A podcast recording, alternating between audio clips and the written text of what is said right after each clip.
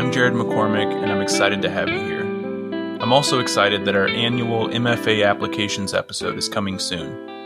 I'll be interviewing an MFA admissions coordinator and hopefully getting answers to all of your questions. But first, we need to know what those questions are. So, over the next few days, we're asking listeners to please send us your questions, either through social media or by email.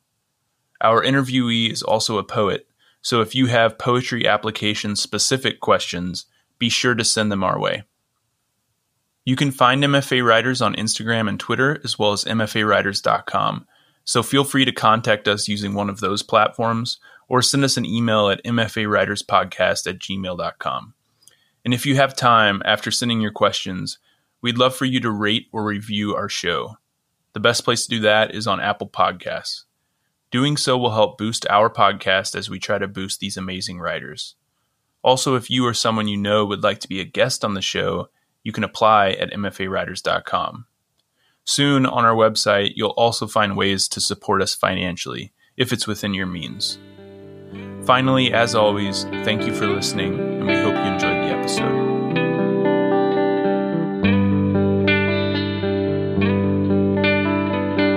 Welcome to MFA Writers, podcast where we talk to creative writing MFA students about their program, their process, and a piece they're working on. I'm your host, Jared McCormick. Today I'm with Sean Dolan, Sean is a fiction writer from Missouri.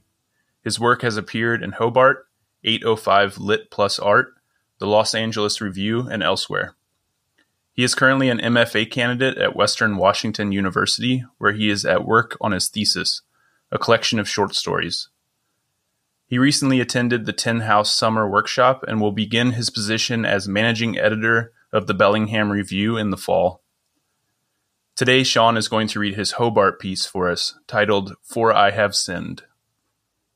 For I Have Sinned. My son is 15 when he asks the first question I am unable to answer. He asks after soccer practice on a rainy Wednesday evening, his wet cleats leaving clumps of mud on the floorboard of the crossover he will soon inherit. We drive for a few miles, listening to the streak of windshield wipers on the glass before he looks up from the glow of his phone eyes beaming, inquisitive. Did you and mom have sex before marriage? I am at first taken aback, unsure of what prompted this unusual question. He is in his sophomore year at St. Teresa's, a co ed school where everyone believes in God because they are told to, until their senior year, when they figure out God is the name adults prescribe to the feeling of not wanting to be alone. He takes biology classes with burgeoning girls who touch the lips of boys who do not know what they are doing or why, only that it feels good and that makes their parents red with rage. He takes history classes with friends who call the quiet kids names. Oliver is at a precarious age, growing more distant by the day, but sometimes there is nothing he wants more than to talk to his father. And when given the chance, I will listen to anything he has to say, even if it's gibberish, even if it will destroy me. He is so curious, but he doesn't understand how dangerous another body can be, he has yet to see how a person can unravel. We are parked at a red light when I am thinking of how to tell him I slept with his mother three hours after we met. How we woke up tangled in twin sheets, naked, the dryness in our mouths reminding us how drunk we were the night before. Part of me wants to admit to the joys of tasting someone else, how a body will bend to the shape of another. The other part of me knows that I shouldn't, and I want him to be young forever. I respond with another question, not a lie, not even an avoidance of the truth.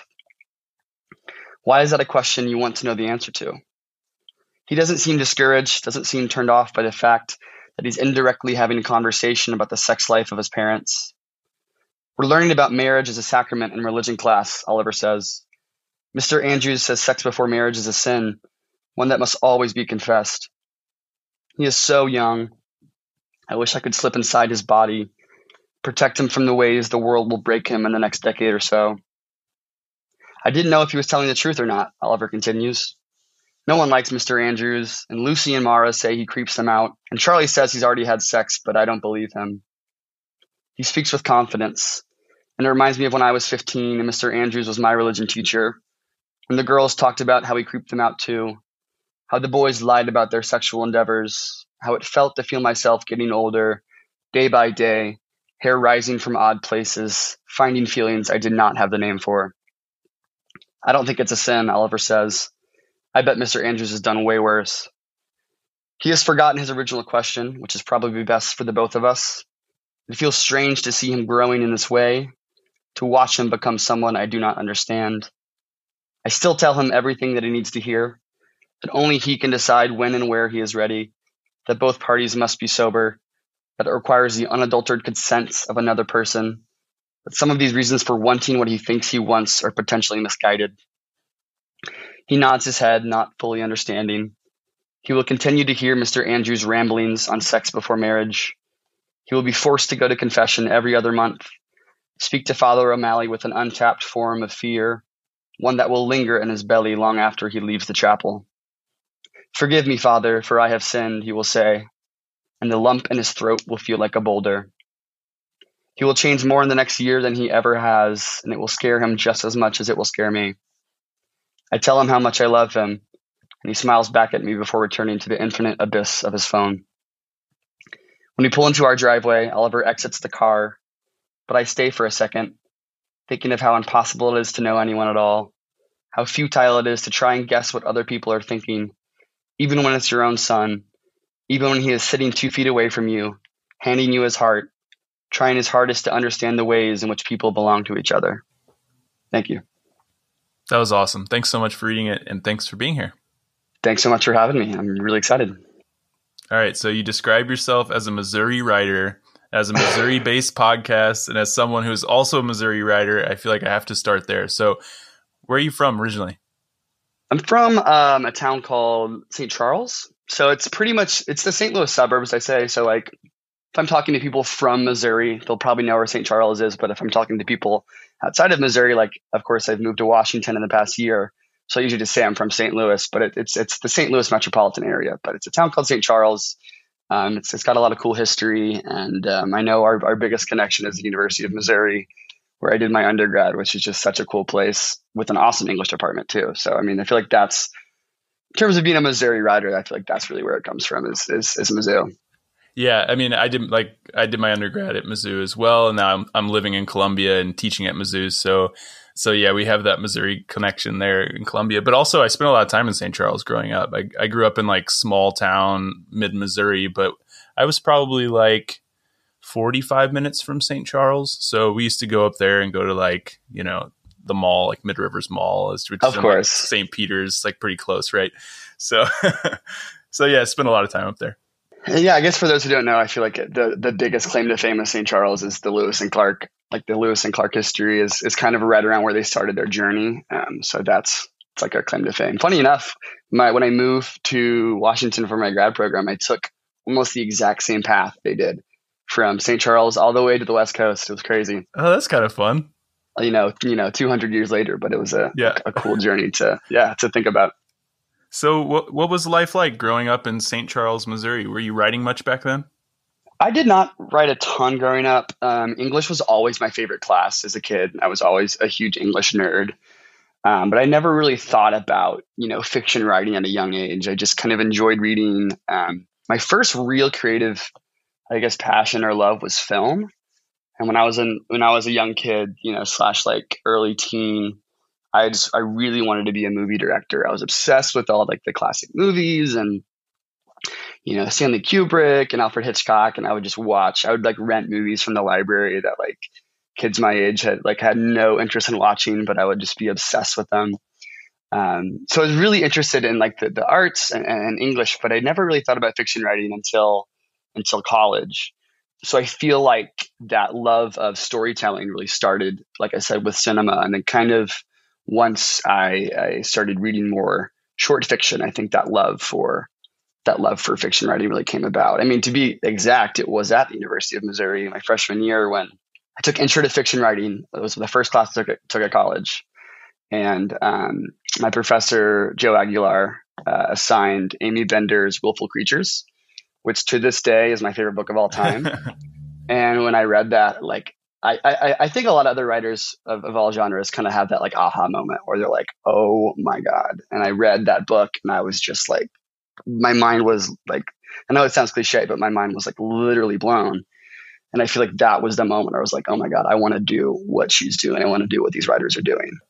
Yeah, I mean, like I I grew up reading quite a bit too. I read a lot of fiction, but um, I had a similar moment where for me it was like 10th of December by George Saunders. I read that oh, collection yeah. and I was just like, "Oh my god, like this is what fiction can do. I want to be able to do this. I want to make people feel this." I actually funny enough, I've I read 10th of December for my thesis this summer and um the Semplica Girl Diaries is now like one of my all-time favorite stories after reading yeah. that but it's such a cool moment. It's such a liberating, awesome moment to read something and and to have never read something like that before. Yeah. And be like, this is this is what fiction can do. And even as, you know, a second year grad student, there's still stories I read every you know, at least once or twice a month where I'm just like blown away by its ingenue. It's just something new. I see something fresh. Or, you know, there's always new ways to explore the form or new stories popping up that just really, really excite you. And I think that's what excites me so much about about short fiction.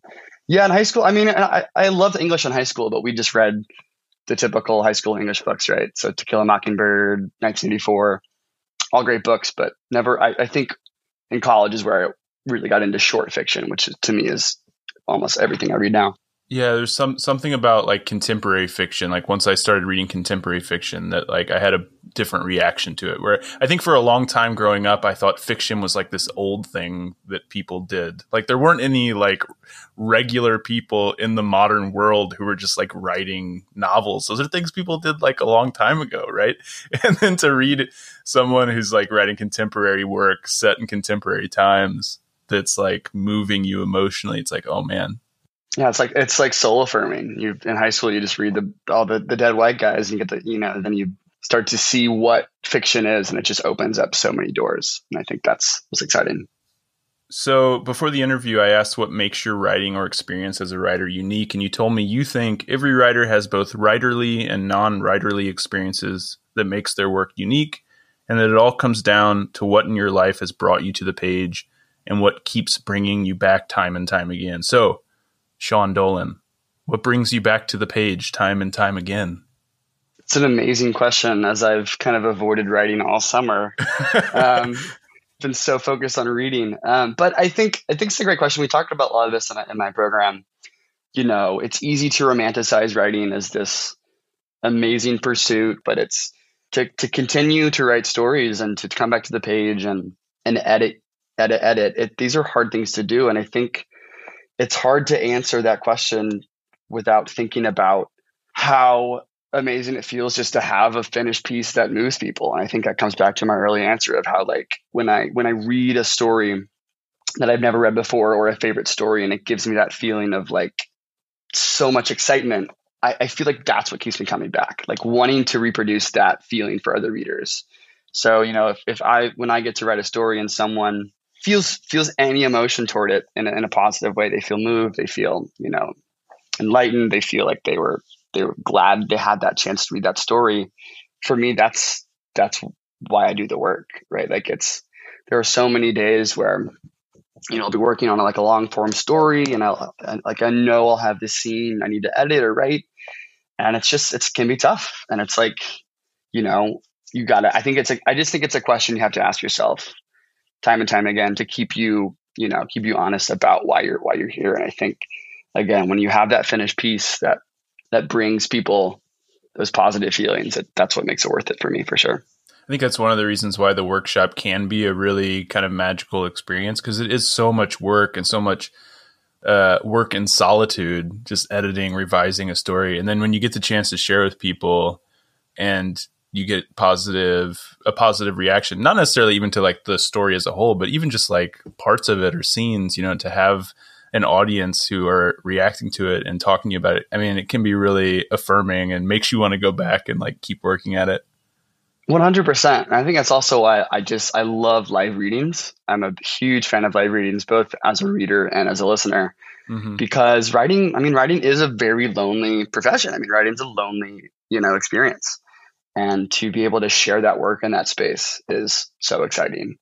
Again, both as a reader and as a, I mean, sharing my own work and hearing other people's work. Like we all, as writers, spend so much time alone perfecting and crafting and, and editing and trying to make your piece what you want it to be. And then you have that, that time to kind of share it with the world and it, it feels really exciting. Well, I loved this Hobart piece you read. I mean, I grew up Catholic in rural Missouri and and when I first started writing, pretty much every story I wrote was an attempt to make sense of that experience. so I always love when I when I read stories that are about you know people kind of working through that um, that experience. So, what was the inspiration for this piece for you?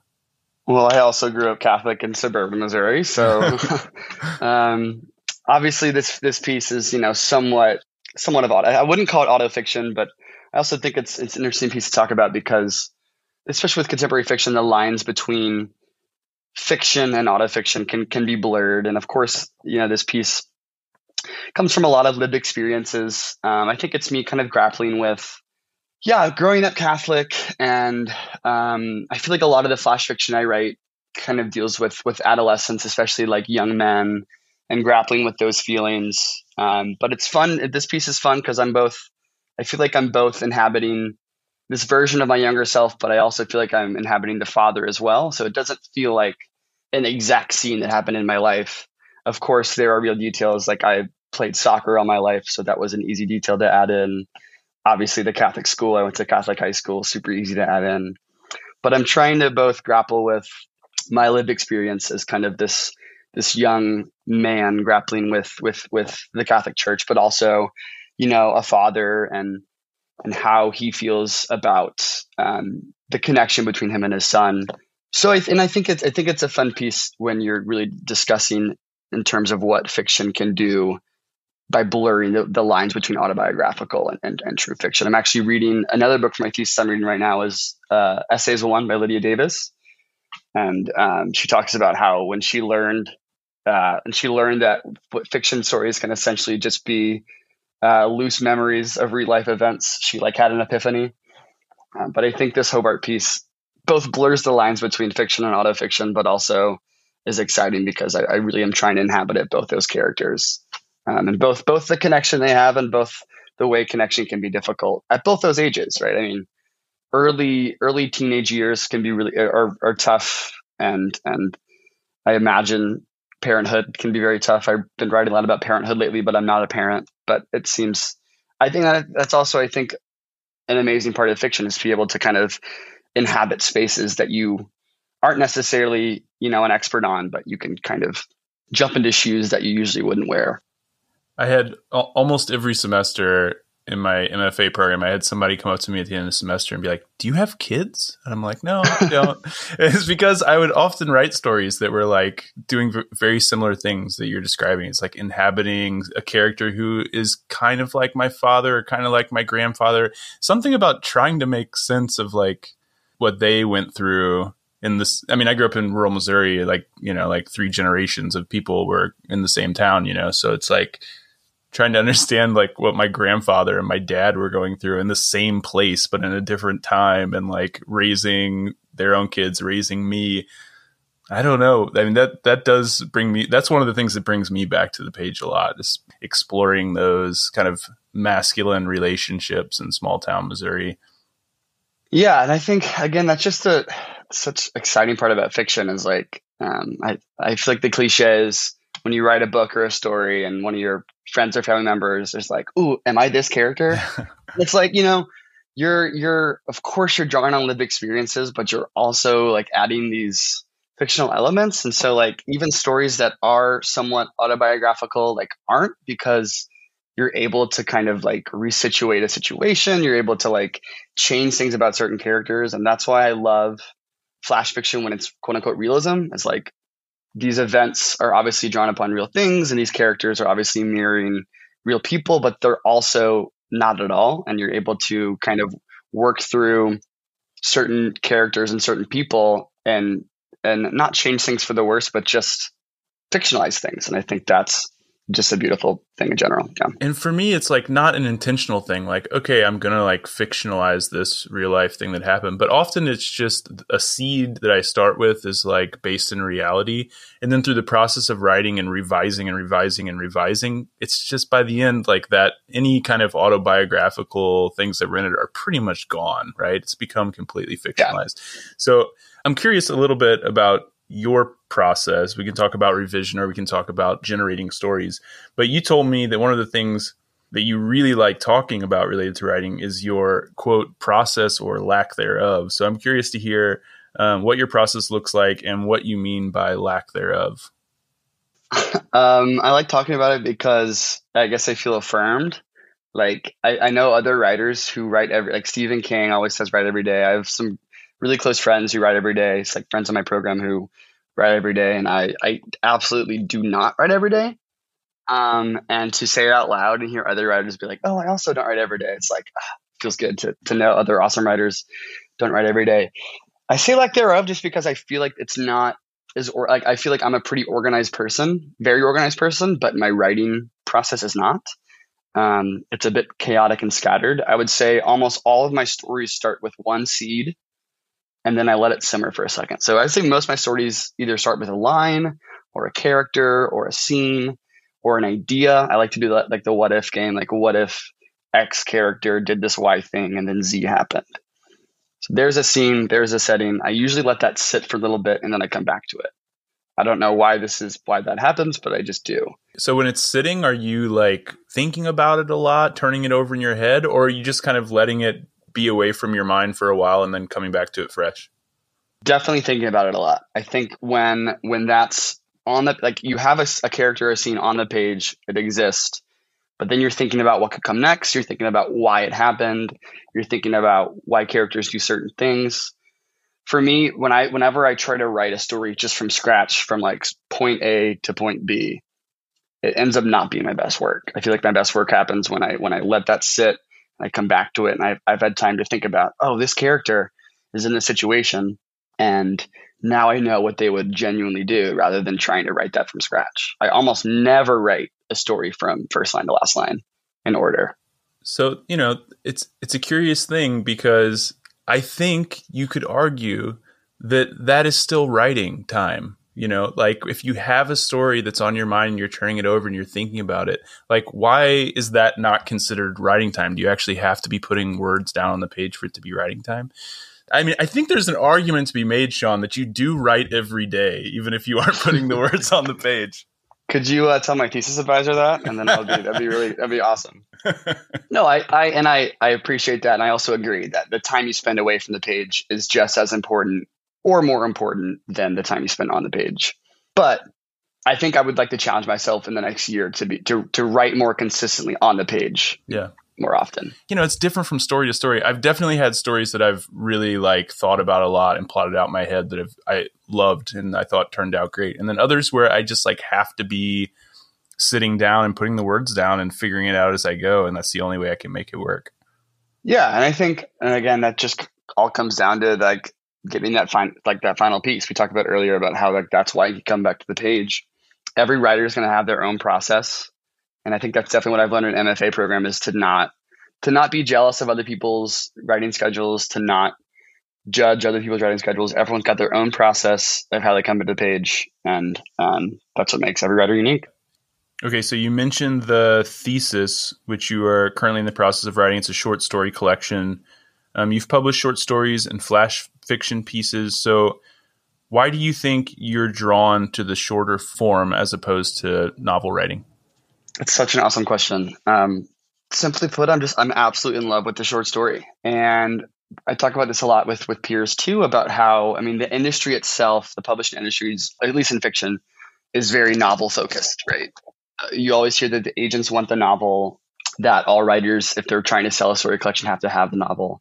And I do like novels too, but I think there's something so special and unique about the ephemeral experience of a short story. You're spending less time with the characters obviously. You're spending less time in the story but it, it, it makes that kind of those feelings almost pronounced almost more intense because you know that time is short and it makes it makes the final stages even harder to say goodbye because those time that time is so short i think that and i also think the form itself is very different right like you know a 200 page novel is going to have to have I don't want to say filler because, you know, a lot of novels don't have any filler, but just scenes that, you know, in a short story wouldn't be necessary. But the short story to me feels like every single decision and editing is so important. And in terms of flash fiction, I interned at Wigleaf my last year of college. And I didn't even really know much about flash fiction until until that experience. And then that kind of invigorated my love for that form because I also think flash fiction and and the short story itself are also different forms. Like, of course, they're similar, but um, you have even less space, less than a thousand words. It's this super, super tight space to say what you need to say. Every single word counts, both literally for submissions and, and figuratively. I think it's a good exercise for like young writers, emerging writers too. I mean, when I first decided that I wanted to write fiction, I was just like, okay, I guess I'm going to write a novel, right? I mean, because that's what you have to do, right? And then, you know, I just would start a project and then it would fizzle out. And then, like, later I'd be like, oh, here's another idea. And I would start it and it would fizzle out. You know, I was like never finishing anything. And it wasn't until I was like, okay, I'm going to focus on short stories that suddenly I saw my writing getting a lot better because I was starting and finishing, starting and finishing, starting and finishing. They weren't great stories, but I was learning to start and finish things. I was learning to revise. I was learning to pay attention to every sentence, to every word, and then my writing got much better more quickly. So if I I think if I went back and tried to write a novel now, I would have a much better chance of like actually producing something decent.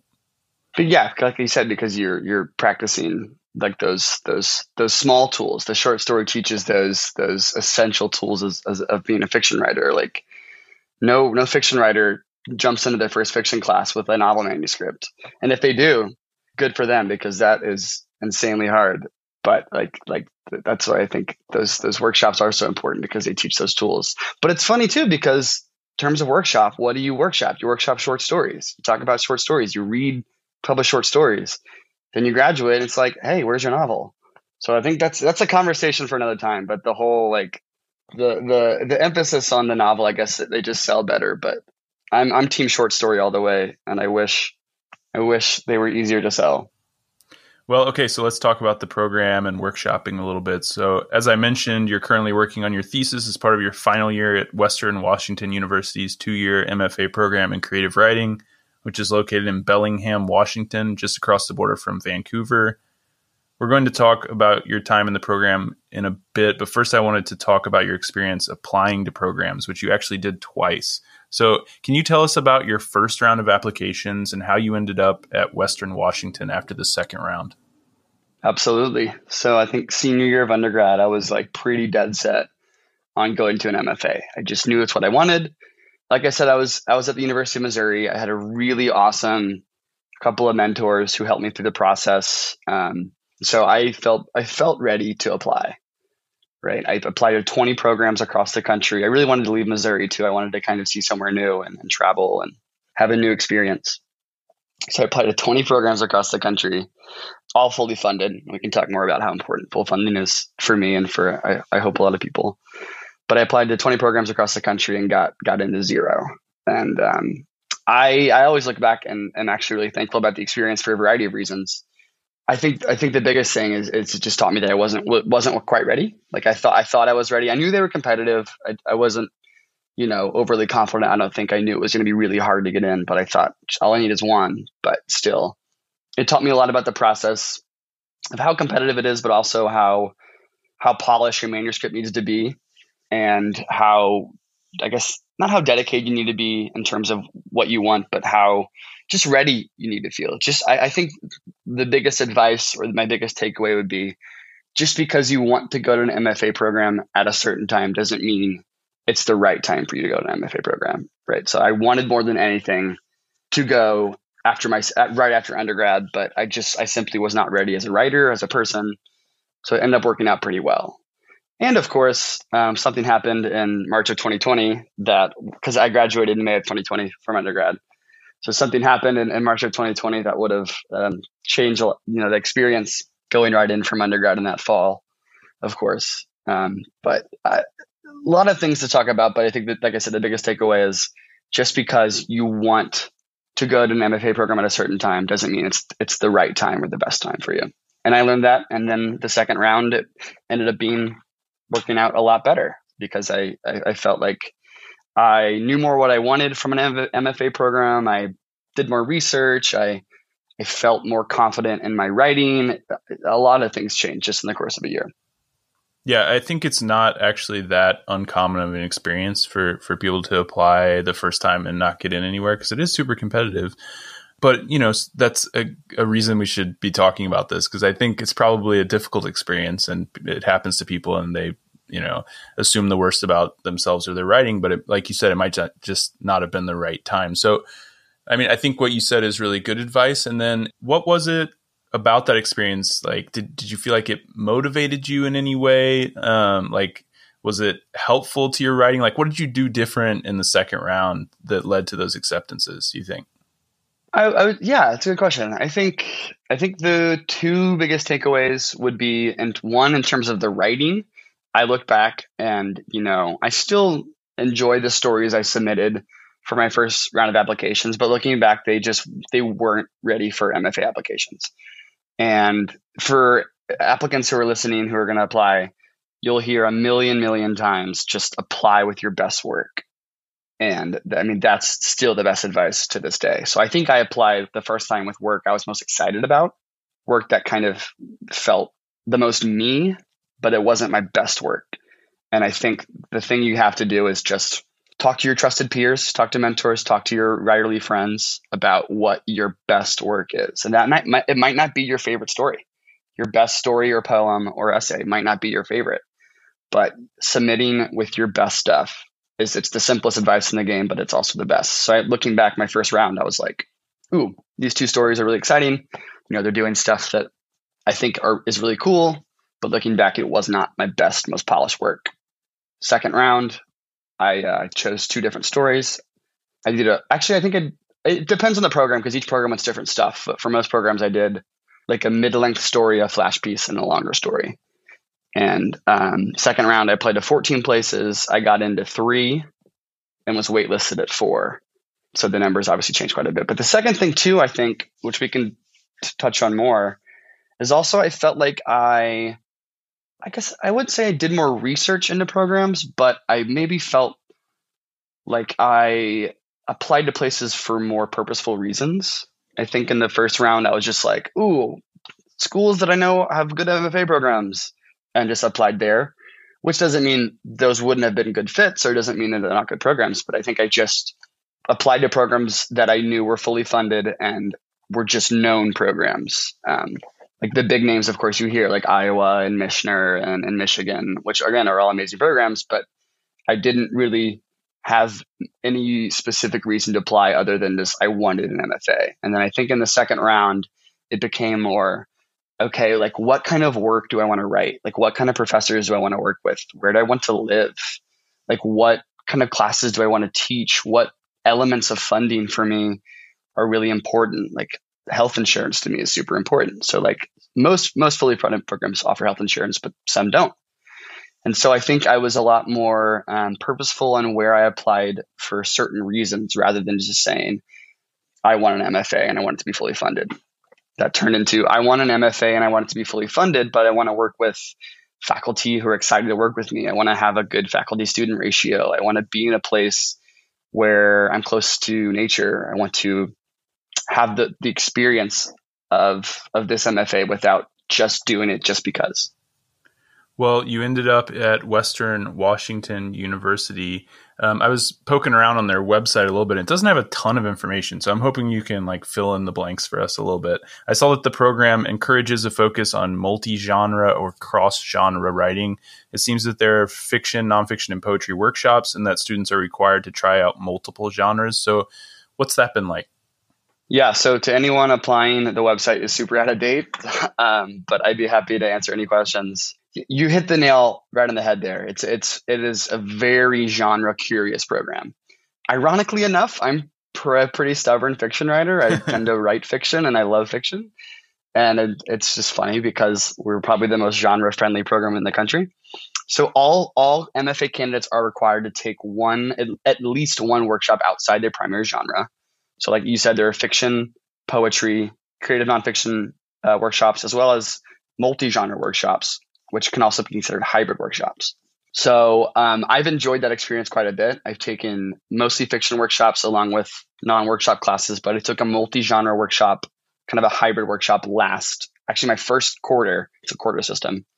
My first quarter at Western, I took kind of a hybrid class of like flash fiction slash auto fiction. It was kind of a hybrid between fiction and, and CNF. and it was awesome. I really enjoyed it. I think the biggest the biggest element to these classes are, um, at least to the program too, is that we're really encouraged to just try new things. Um, I don't want to say it's low stakes because we're all serious writers who are writing awesome stuff. So low stakes isn't the right word, but it's I feel like there's less pressure than I expected.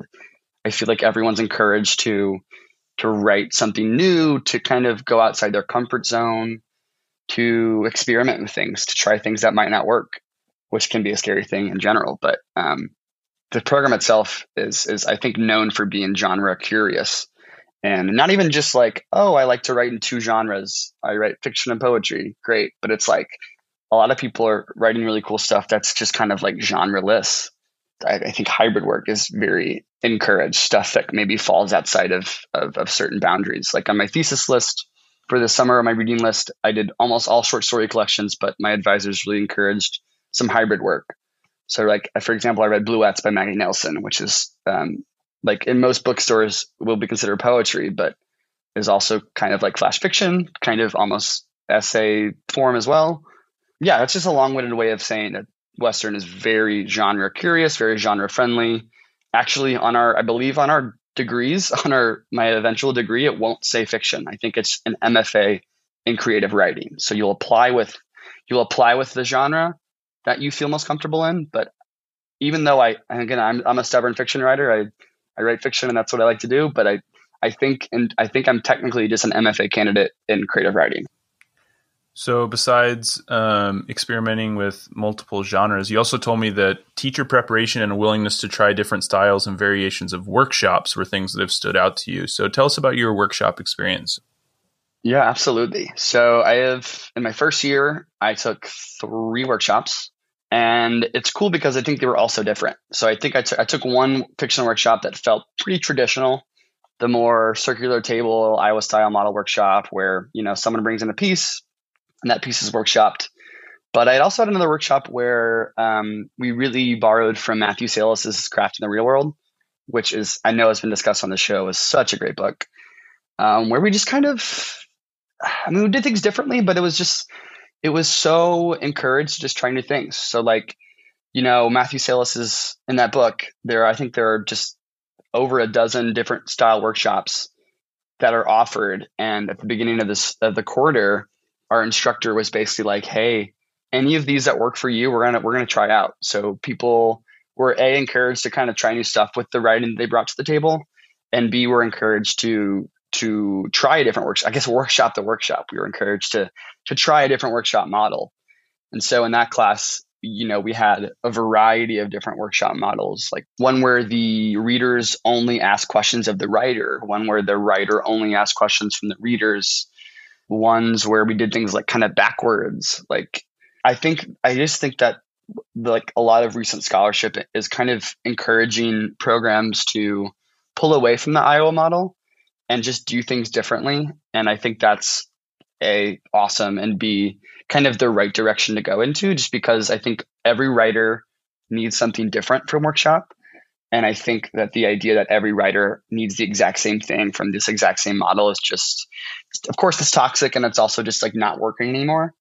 And so the fact that I've had three different workshops at this program and all three have been so different, I think is just a testament to the direction things are, are kind of heading in in terms of like what workshop can be, especially when it comes to centering the writer. I think I would say that in all three of those workshops, I feel like the writer and their work has been centered rather than the reader's opinions on those works.